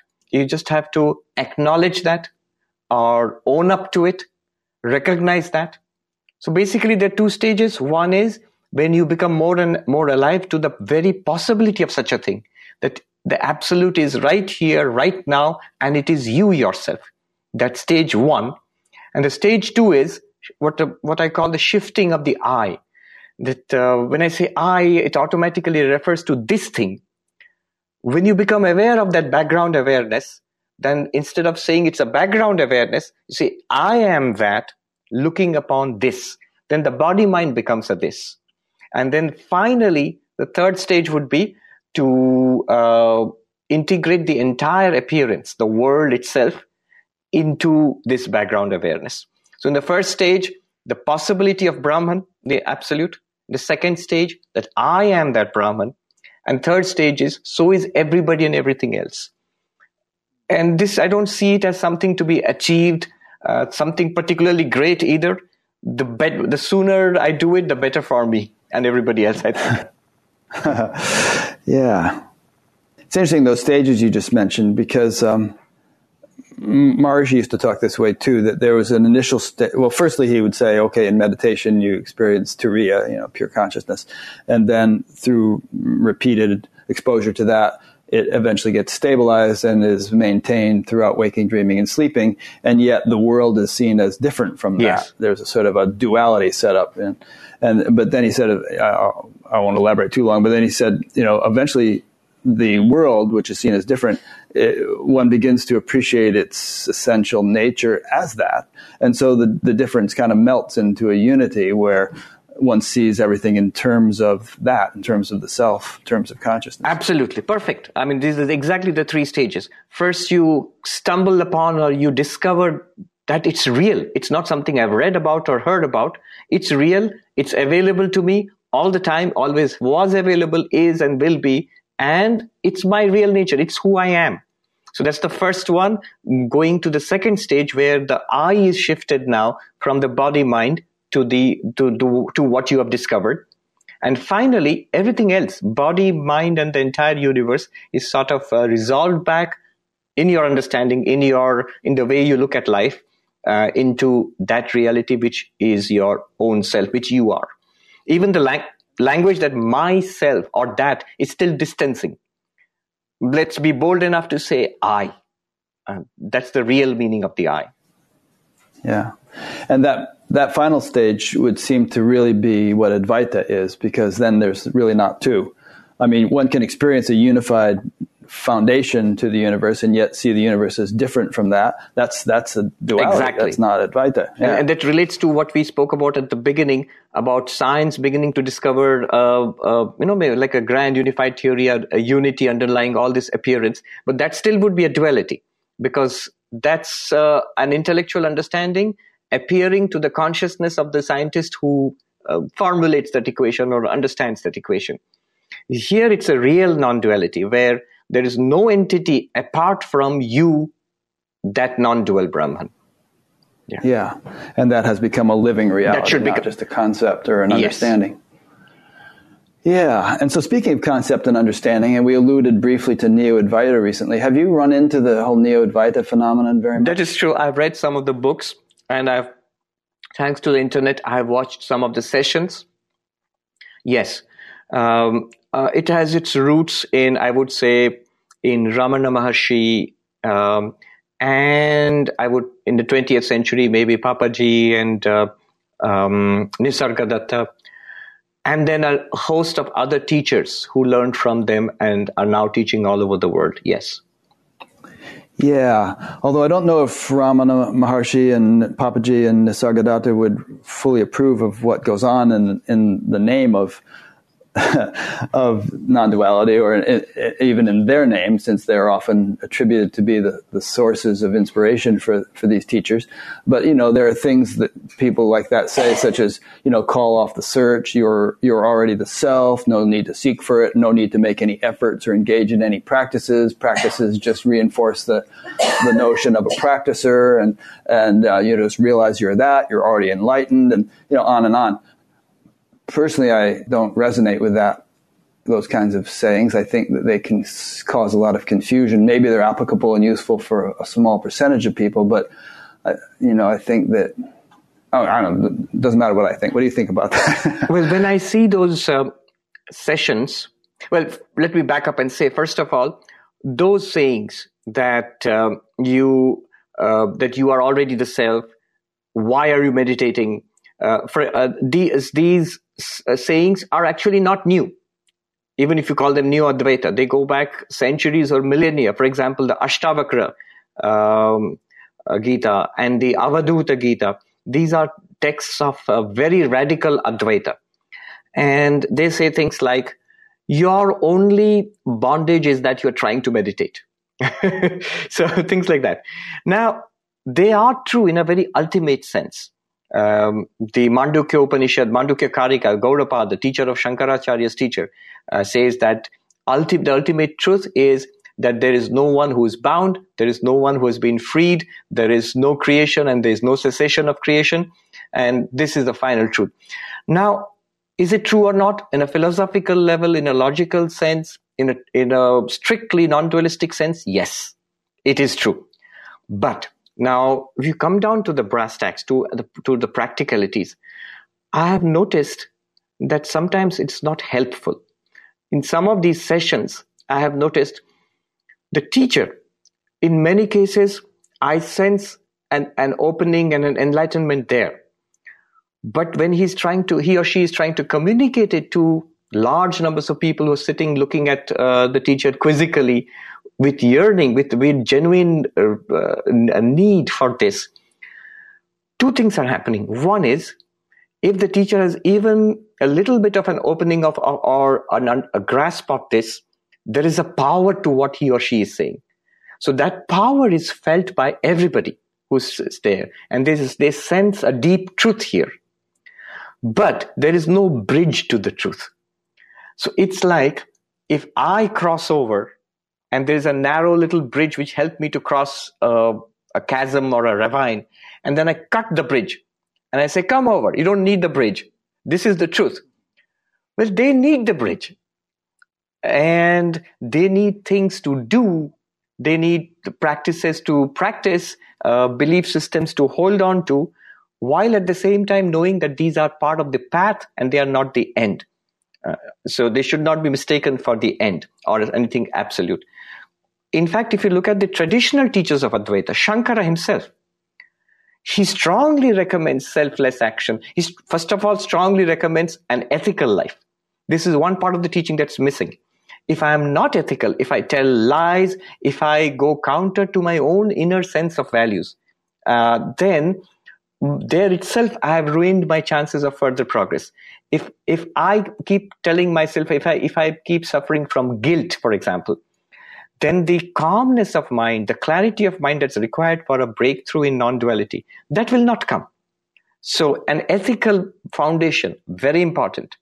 Selfless action, unselfishness, very important. Traditional devotion to a deity. Um, it could be a Christian kind of devotion.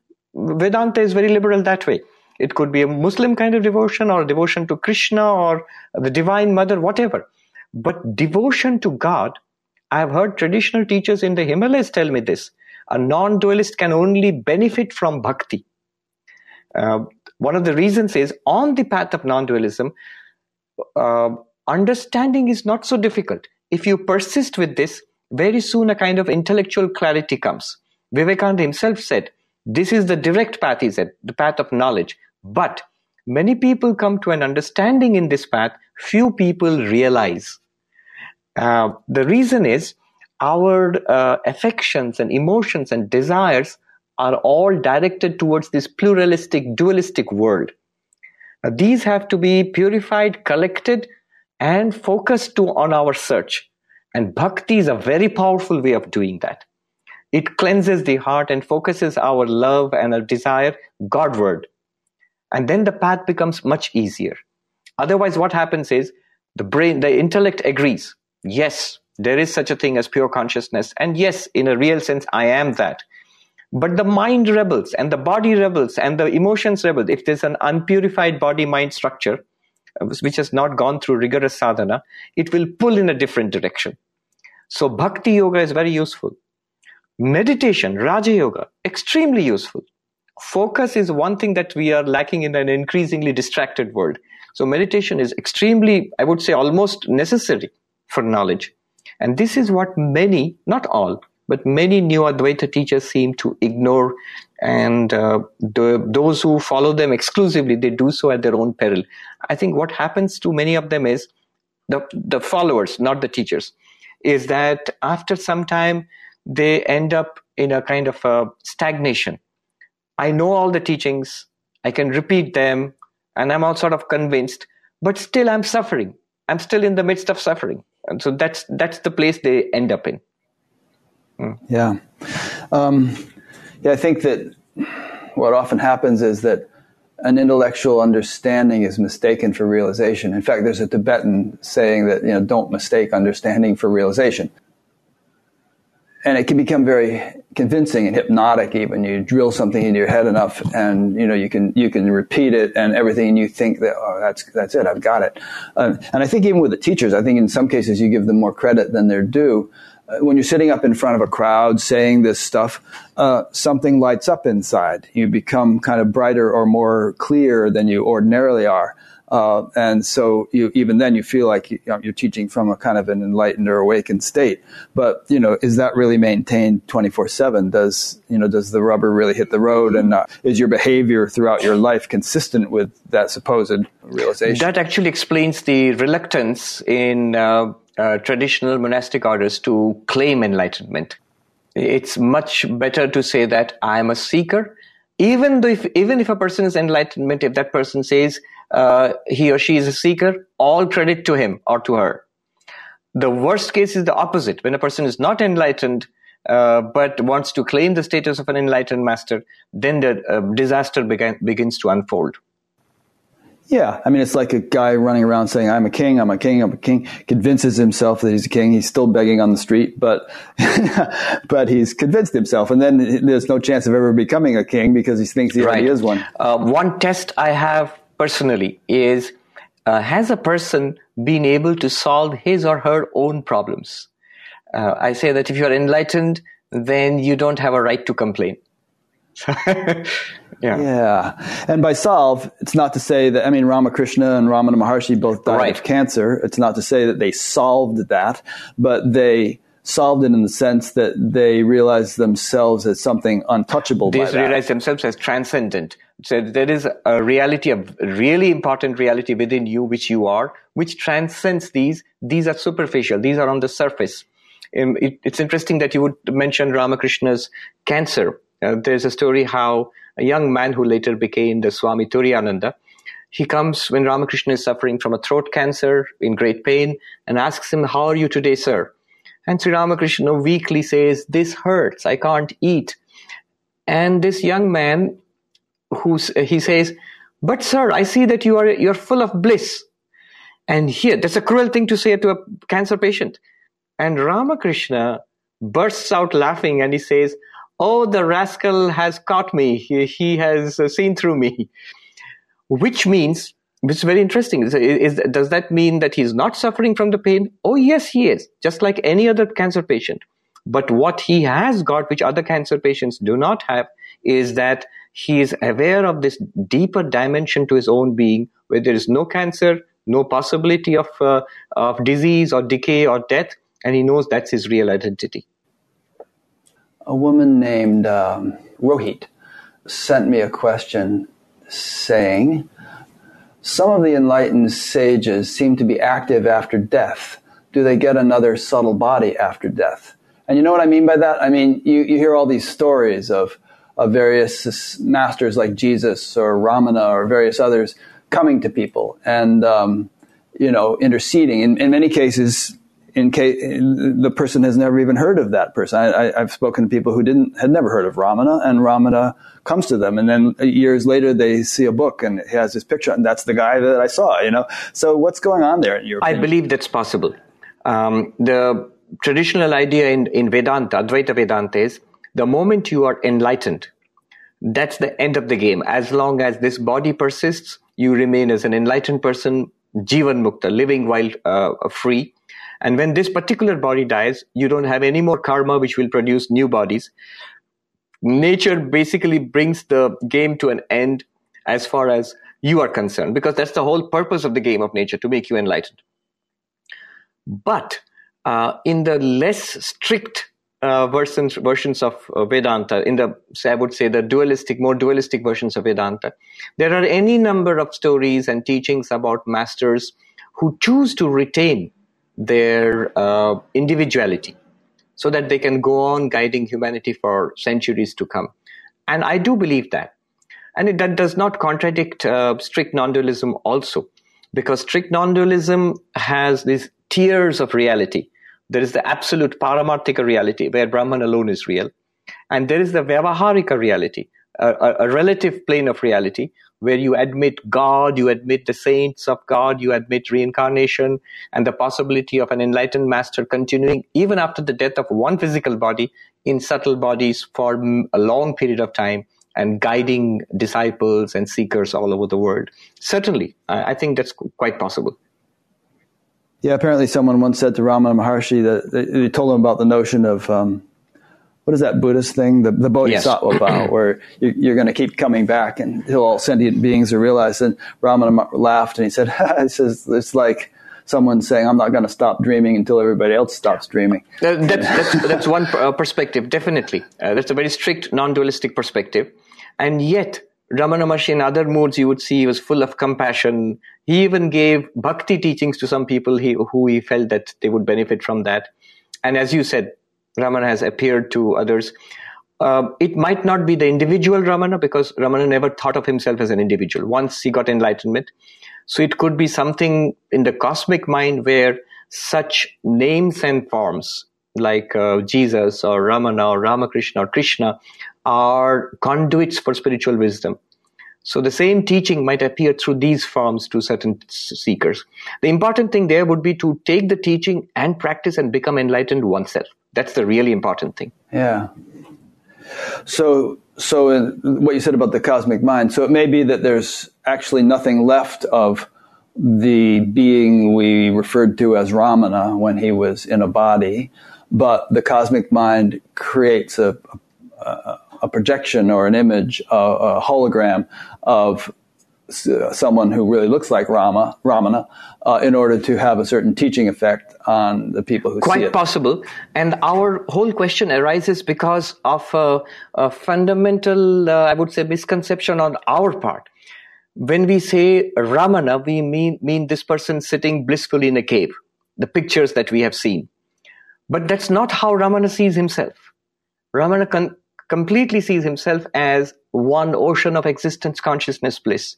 So we now have this question. So this person is Ramana.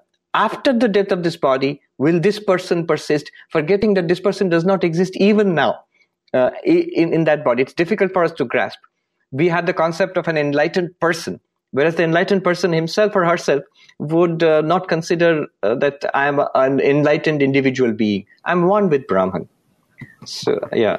Yeah, I guess the, to pursue it a little bit further. So we say, let's say this person doesn't exist. Now, in in Ramana's case, we might say, well, his body exists in, in a sort of a mithya kind of way. It's a dependent. Uh, it's an appearance, uh, and so even though ultimately it doesn't exist because nothing ever manifested and all that. But um, so could it be that um, even after enlightenment, just as the body apparently at least continues to exist, there's some kind of nugget, some kind of essence of individuality, which through which which makes this this which makes that ultimate reality a living reality, Lesha Avidya concept, uh, and that that continues to exist in an individuated form as a as a vehicle through which that enlightened consciousness can continue to function even if the physical body drops off. And then I realize this is all kind of speculative, but I think about absolutely. Kind of and what you are saying, it tallies well with um,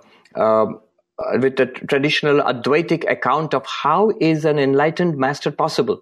Because the moment you're enlightened, all your karma is destroyed. I mean, backing up a little bit, uh, the idea in Vedanta is these bodies are produced by my past karma. I'm an individual sentient being right now under ignorance. I don't know my real nature as Brahman. And I have gone through many lives, generated a lot of karma, and those karmas keep producing these bodies. Now, enlightenment is supposed to wipe out all these karmas. If karmas are wiped out, then there'll be no further bodies. But then the question arises how is Ramana's body persisting even now after enlightenment? So, to answer this question, um, the Lesha Avidya, which you mentioned, this theory it's a kind of speculation, a kind of sort of philosophical back calculation came up. Define the term just so people okay. understand what that term means. If enlightenment removes ignorance, and all karma is generated from ignorance. So ignorance is gone. You realize you are this ocean of uh, infinite ocean of being and consciousness. You have no more karma, no more ignorance. Then how does one body, the one you are existing in, how does that continue? That should die immediately because this body, you have to remember the background philosophy. This body is fueled by my past karma. If all karma, past and future, are wiped out, then this body should die. But that would be very strange. In that case, enlightenment would be a tantamount to suicide. I mean, if you are enlightened, you have to die. that would not be very attractive at all. Not only that, um, right. what Advaita would say is that it leads to the serious problem that uh, if enlightenment leads to immediate death of the body, then all those who are living are not fully enlightened. So no teacher would be a fully enlightened teacher. Then you would you would run out of teachers very fast. Uh, so, so to explain all this, they said that uh, the example they, that they use is that all ignorance and all karmas are destroyed except the one which is already giving results right now. And the example they used is here is a bowman shooting arrows, and suddenly he decides not to shoot anymore. So he can throw away all the arrows in the quiver. He can even put down the arrow which he was putting on the bow. But the one which he has re- released and which is flying towards the target, he can't do anything about that. So that persists. In the same way, this particular body, which has karma activated into this particular life, this will continue to give results and the body will live for its natural term. Um, and the enlightened person lives and uh, lives on as an enlightened person. He lives on as a jivan mukta. But that's the traditional explanation. It explains how enlightened gurus are possible and why the body does not die and so on and so forth. But Shankaracharya, in his text Aparokshanubhuti, there he contradicts this flat out. He says this is an explanation given to us because of our fundamental mistake. We see the body and we want an explanation for that. But he says there is no continuation of past karma. Why? First of all, you as Brahman, we were never under the influence of karma. When you become enlightened, you see, the general way we understand enlightenment is, oh, I was an individual sentient being going through many lives and deaths. Now I realize I am Brahman. I have no further lives, no further births. This is the idea of enlightenment. And Shankaracharya says this is wrong. This is not what happens. When you wake up to your reality, you realize you were never born. There were no past lives. And there will no there will be no further uh, future life. There is not even this one life. You are brahman and everything is a manifestation of brahman. If that's so there is no karma either. And so the whole theory of some part of karma living staying behind to fill the the body of the enlightened person uh, that falls down so what is the explanation the explanation is that from the point of view of brahman all this world, including the body of the enlightened person, they're all Maya, they're all appearances. They were appearances and they continue to be appearances. It's not that uh, a real body mind exists along with the, uh, the realization that I am Brahman. That would be dualism. Yeah. So, you know, from the perspective, Shankar's perspective that you just articulated, you know, nothing ever happened. there is no universe. There is no body. Nothing. It's just all Brahman, and and we have again foam on the surface, appearing to be something, but it has no substantial reality. And as I understand it, you know, the term mithya kind of relates to this, where you have pots and they're made of clay, and and uh, you you could say there's only clay, there are no pots, and yet in, in an apparent more conditional more expressed way, you, you, you, appear to have pots. You can put beans in them or water or use them as drums or, you know, whatever. Um, so, and even though that's not ultimately true, it's kind of relatively true. And to just completely dismiss it, again, seems to be a little bit too much not all encompassing, too much like taking refuge in one level of reality to the exclusion You're right, and others. Shankara does not do that. In fact, Shankara fully admits the uh, importance and the value of, of a relative reality, if I might call it so. In Advaita Vedanta, this is fully recognized, at least three tiers of uh, reality. The really real, absolute, which is Brahman, and the relatively real, the transactionally real, the empirically real, which is where you are Rick and I'm the Swami and we have the computer and we are talking to each other. Here is a world all this is admitted by Shankara. He says, in this world of relative reality, uh, we follow um, morality, follow religion, follow all the codes of conduct, and it's important uh, because your whole Vedantic quest starts from this level. Uh, you don't start with Brahman. And he talks even of, of a third level of uh, reality, a lower level of reality, which we might call illusion and dream and error, which is also experience. When you see a snake in a rope, it's not a snake, but you did see something. When you see a dream, you wake up and say, oh, it didn't happen, but you did see the dream, even if it's only a dream. So, three levels of reality Pratibhasika, which literally means illusion or appearance, Vyavaharika, which means transactional or empirical or relative, and Paramarthika, which means the absolute. So the relative level is fully admitted by the traditional non-dual teachers. In fact, I'll cross over to the other side to Mahayana Buddhism, Tibetan Buddhism, the great Nagarjuna, who is at the heart of the Madhyamaka philosophy. In one of his uh, verses in the Mula Madhyamaka Karika, he says, there are two levels of reality, and the Buddha Buddhas have taught two two levels of truth. And he says, um, Paramarthika and Samvritti. He uses another term, Samvritti. Paramarthika means an absolute, and Samvritti means the empirical or the relative. Now, he says, Samvritti manashritya paramarthikam nadigamyate. Without taking refuge in the relative truth, one cannot realize the absolute truth. So he admits the value of the relative truth. He would say it's empty, and Shankaracharya would say it is mithya, it is ultimately false but it has a value in use, like you can store water or milk in a pot. Yeah, though it's clay only. Right. Yeah. So without taking refuge in the relative truth, you cannot realize the absolute truth, you just said. And as you said that, the way I interpreted it would, was that you have to sort of um, give appropriate attention and care to your relative life and your relative faculties if they're going to serve you as vehicles for realization of the absolute truth.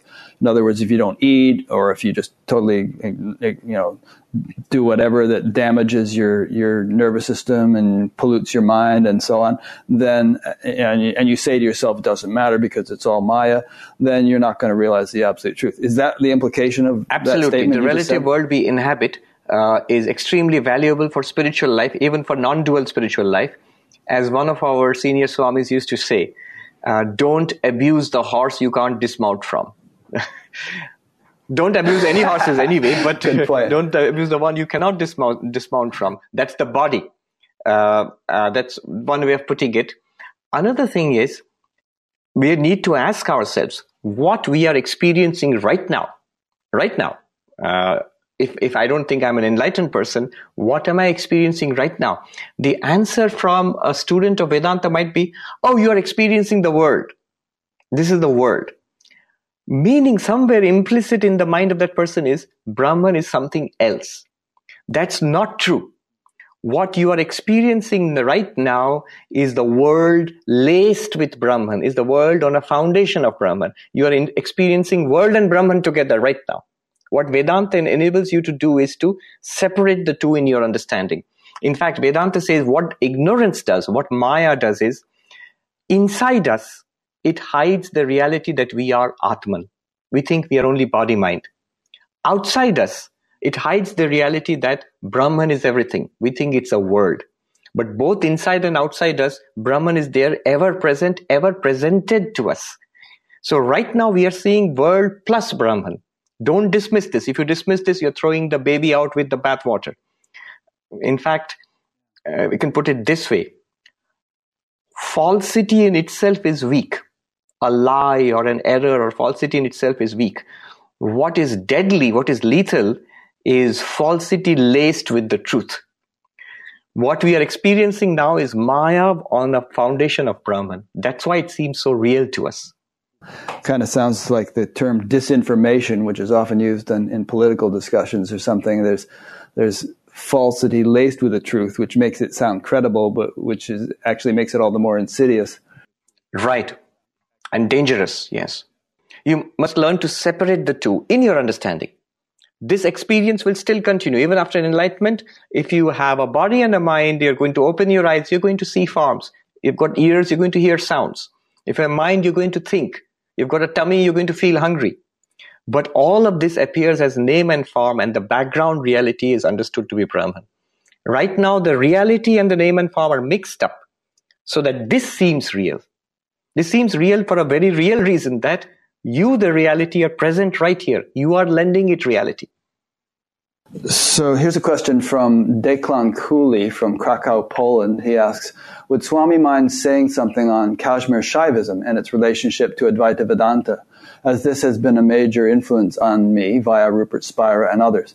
Can you recommend good books and authors on Vedanta? It's like two separate All right. questions there. Kashmir Shaivism um, is a tradition, um, a philosophical, mystical, spiritual tradition from Kashmir, uh, which originated about 1200 or 1400 years ago. The central texts of which are of most importance is the Shiva Sutras. Uh, then you have texts like uh, the Spandakarika, uh, Vijnana Bhairava. So, and it's a very powerful, it's a non-dualistic system. So in that sense, it's very similar to Advaita Vedanta. I've seen many non-dualists, Advaitins, become very interested in Kashmir Shaivism. In fact, I there was a book by Professor Chandradhar Sharma, the um, on the non-dualist traditions of India, and there he included Advaita Vedanta, Kashmir Shaivism, uh, Vishishta Vedanta, uh, the Vijnanavada Buddhism, and the Madhyamaka Buddhism. So five traditions included as uh, uh, non-dualistic traditions. Kashmir Shaivism, before you plunge into it, if you're coming from a non-dualistic, from an Advaitic background, you need to know the differences first uh, before you see the similarities. F- straight off, most important difference, I would say, first of all, the world is real in Kashmir Shaivism. Kashmir Shaivism says the ultimate reality is Parashiva, the absolute Shiva. They call so Shaivism means uh, teaching the, uh, uh, the path of Shiva. So the absolute reality is called Shiva, and the world is a vibration of the consciousness, uh, which is Shiva. So being a vibration of Shiva, it's real. Uh, it's not Maya. It's not an appearance, but it's a manifestation of Shiva and a real manifestation of Shiva. That's one. And the second thing is, um, Brahman is pure consciousness and existence and bliss in, in Vedanta. Even if, if you can say something, you can say this much, but it actually goes beyond that uh, into silence. But in Kashmir Shaivism, it's not just pure consciousness, uh, it's also, it has the ability to uh, be reflexive. It is aware, it is self aware. That is, I am pure awareness and aware of myself too. And that gives it the potential to vibrate and produce the universe. So, prakasha, the word prakasha means light. And it could be a very good way of defining Advaita Vedanta, Brahman, that you are light itself. Light means not physical light, light of consciousness. Whereas in Kashmir Shaivism, the term they use is Prakasha Vimarsha. Prakasha is consciousness and Vimarsha is uh, a reflexive awareness of itself. So these are some fundamental differences. But what is attractive about Kashmir Shaivism is Advaita Vedanta seems to be the path of knowledge par excellence. But Kashmir Shaivism says we can start at different levels depending upon the seeker. So they speak about four ways. Uh, one way is uh, Anupai, the no way way, uh, where you are spontaneously awakened. You hear of uh, teachers being spontaneously awakened. Something like Ramana Maharshi, for example. He really did not go through a particular tradition before he became awakened. So that's the way, that's the highest. You can spontaneously become awakened, but it's no use sitting and waiting around for that. So the next one they say is the uh, Shambhava Upai, the way of Shambhu or Shiva, which is very close to Advaita Vedanta. It's a path of knowledge where you, your own nature as consciousness is investigated and pointed out, and you're enlightened. The third one is called Shaktopai, the way of Shakti, where you have the importance of meditation. You have the importance of mantras. The whole science of mantras is developed, which really Advaita Vedanta does not go into. So you have the whole science of mantras. And then you have the fourth way, which is uh, ritualistic, where you are regarded as an individual being, a very common sense practical approach where all kinds of rituals and uh, practices are recommended. So it's a step by step, a slower approach to enlightenment. This is very attractive for many seekers where you have a wealth of techniques. For example, the book Vijnana Bhairava, it gives you 112 techniques of meditation. Uh, many of them are pretty, are, are very interesting you know, for example, we talked about about uh, a pot. Imagine a clay pot. Now, one of the techniques is look into the clay pot and concentrate on the space in the clay pot, and then in your mind dismiss the enclosing uh, pot. Now, that's supposed to make your mind free of conceptions. If you do it intensely enough, uh, it it removes limitations and uh, the conceptions in your mind making it uh, conceptionless or transcending thought. Like that, there are many interesting techniques in Vijnana Bhairava. So that's uh, my take on Kashmiri Shaivism. I could go on and on. As you can see, I'm a, I'm not a Kashmiri Shaivite, but I'm an enthusiast. Yeah, actually, that leads into something I'd like to discuss in our remaining minutes. We probably won't really have chance to do justice to it. We'll have to have another talk one of these days. It seems to me that uh, an emphasis on the world as Maya, in a way, doesn't do justice to the beauty of it and the intricacy of it and the the amazing, marvelous, and vast intelligence that seems to be intrinsic to every little bit of it. And you know, I alluded to that earlier in terms of my understanding of what God is. That you know, God is hiding in plain sight, and everything we see is just such a marvelous play and display of of divine intelligence. Um, that to just dismiss it as total illusion almost seems disrespectful to God and perhaps unrealistic. And it also implies that the the creation is just sort of a mistake that you want to get out of as quickly as possible, as opposed to sort of a divine play that is profoundly meaningful and, and purposeful and and you know necessary. So that's enough of i mean that's not really a question but i'm sure you can respond to those thoughts uh, right. your perspective. Uh, in fact uh, maya doctrine has been often misunderstood.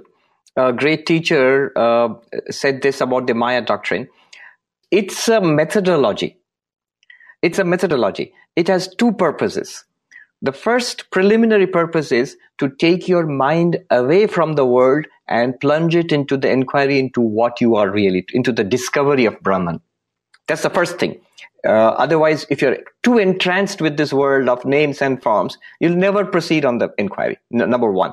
But the deeper meaning of the doctrine of Maya is very interesting. Maya literally means that this here, right now, this is Brahman. Maya, what does Maya say? Things are not what they seem.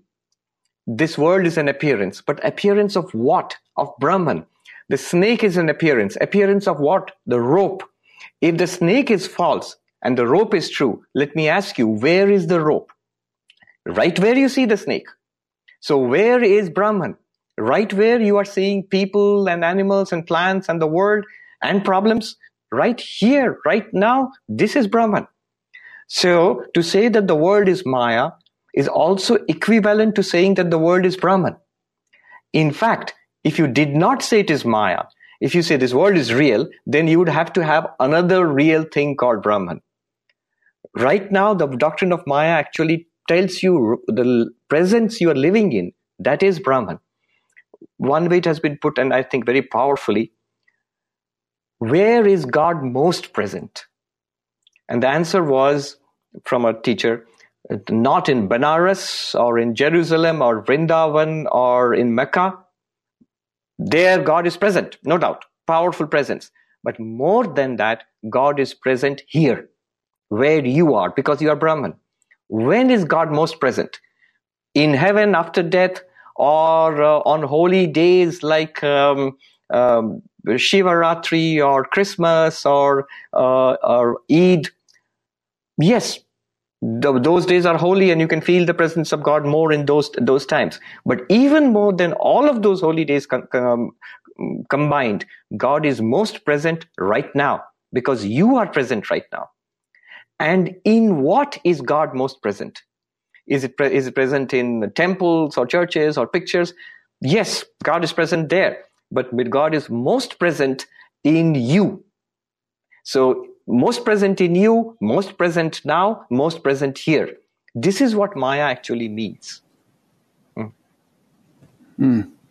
And it seems to me when we look at what we're actually, when we think about what we're actually looking at, and um, you know how much science, what science has told us about when you're looking at a flower, the, the amazing miracle that you're actually seeing, and how the flower operates, and all. We're looking at this vast, uh, incomprehensible intelligence doing its thing, and it seems to me that what, what that implies is that Brahman can, a quality of, as it were, of Brahman is vast infinite intelligence. If we equate Brahman with God, with consciousness, all those terms equivalent, then, you know, we're saying that, you know, Brahman isn't, again, not some plain vanilla ultimate reality, but is just brim full of potentiality and intelligence and, creative potential and, and so on. Maybe I'm getting more into Kashmir Shaivism territory than Vedanta, but that's the kind of thinking um, I resonate with. In fact, Advaita Vedanta in its final analysis does not actually dismiss the world. What it what um, what Advaita does is it makes you limitless. You see, in a dualistic form of uh, thinking, there is a limit, a boundary, God and world, sacred and secular. If both are real, then they must be two separate things. If both are not real, one of them is real and the other is not, then what we consider to be the world is pervaded by this one, as you said, one intelligence, one existence, consciousness, bliss. Now, they, if you see, if you look at it in a dualistic way, am I going to be a scientist or a saint? In a dualistic way, you have to be a saint because, uh, after all, you, if you want to be a spiritual seeker, that's the thing to do. And the scientist is something different because it's a dualistic world. He is of the world and you are of heaven. But if it's non-dualistic you can be a saintly scientist or a scientific saint. Yeah. It, there's the limits are dissolved. Good. Well we better wrap it up. Yes. you have to eat lunch and get over to thank Princeton. you rick. And uh, i don't want you to speed or your driver to speed. And uh, there's so much more we could talk about. For instance, I, you inspired me to read the Ashtavakra Samhita, which I did and took three pages of notes. So we can have another conversation one of these days and go into that and other things. Absolutely. I look forward to that. So let me make a couple of quick wrap up points and then we'll conclude. Um, so those who've been watching or listening have been watching or listening to an episode of Buddha the Gas Pump, an ongoing series of conversations with, with spiritually awakening people. There have been hundreds of them so far. And if you d- dive into our archives, you can check all those out. And hopefully, God willing, there will be hundreds more. So stay tuned. Come to the website if you like, batgap.com. Sign up for the email. Um, check out the other menu items and you'll see what, what is there to see. So uh, thanks a lot. And Swamiji, thank you so much. I really enjoyed this conversation. Thank you very much. Thank you. You take care. You too. Have a good day. Thank you.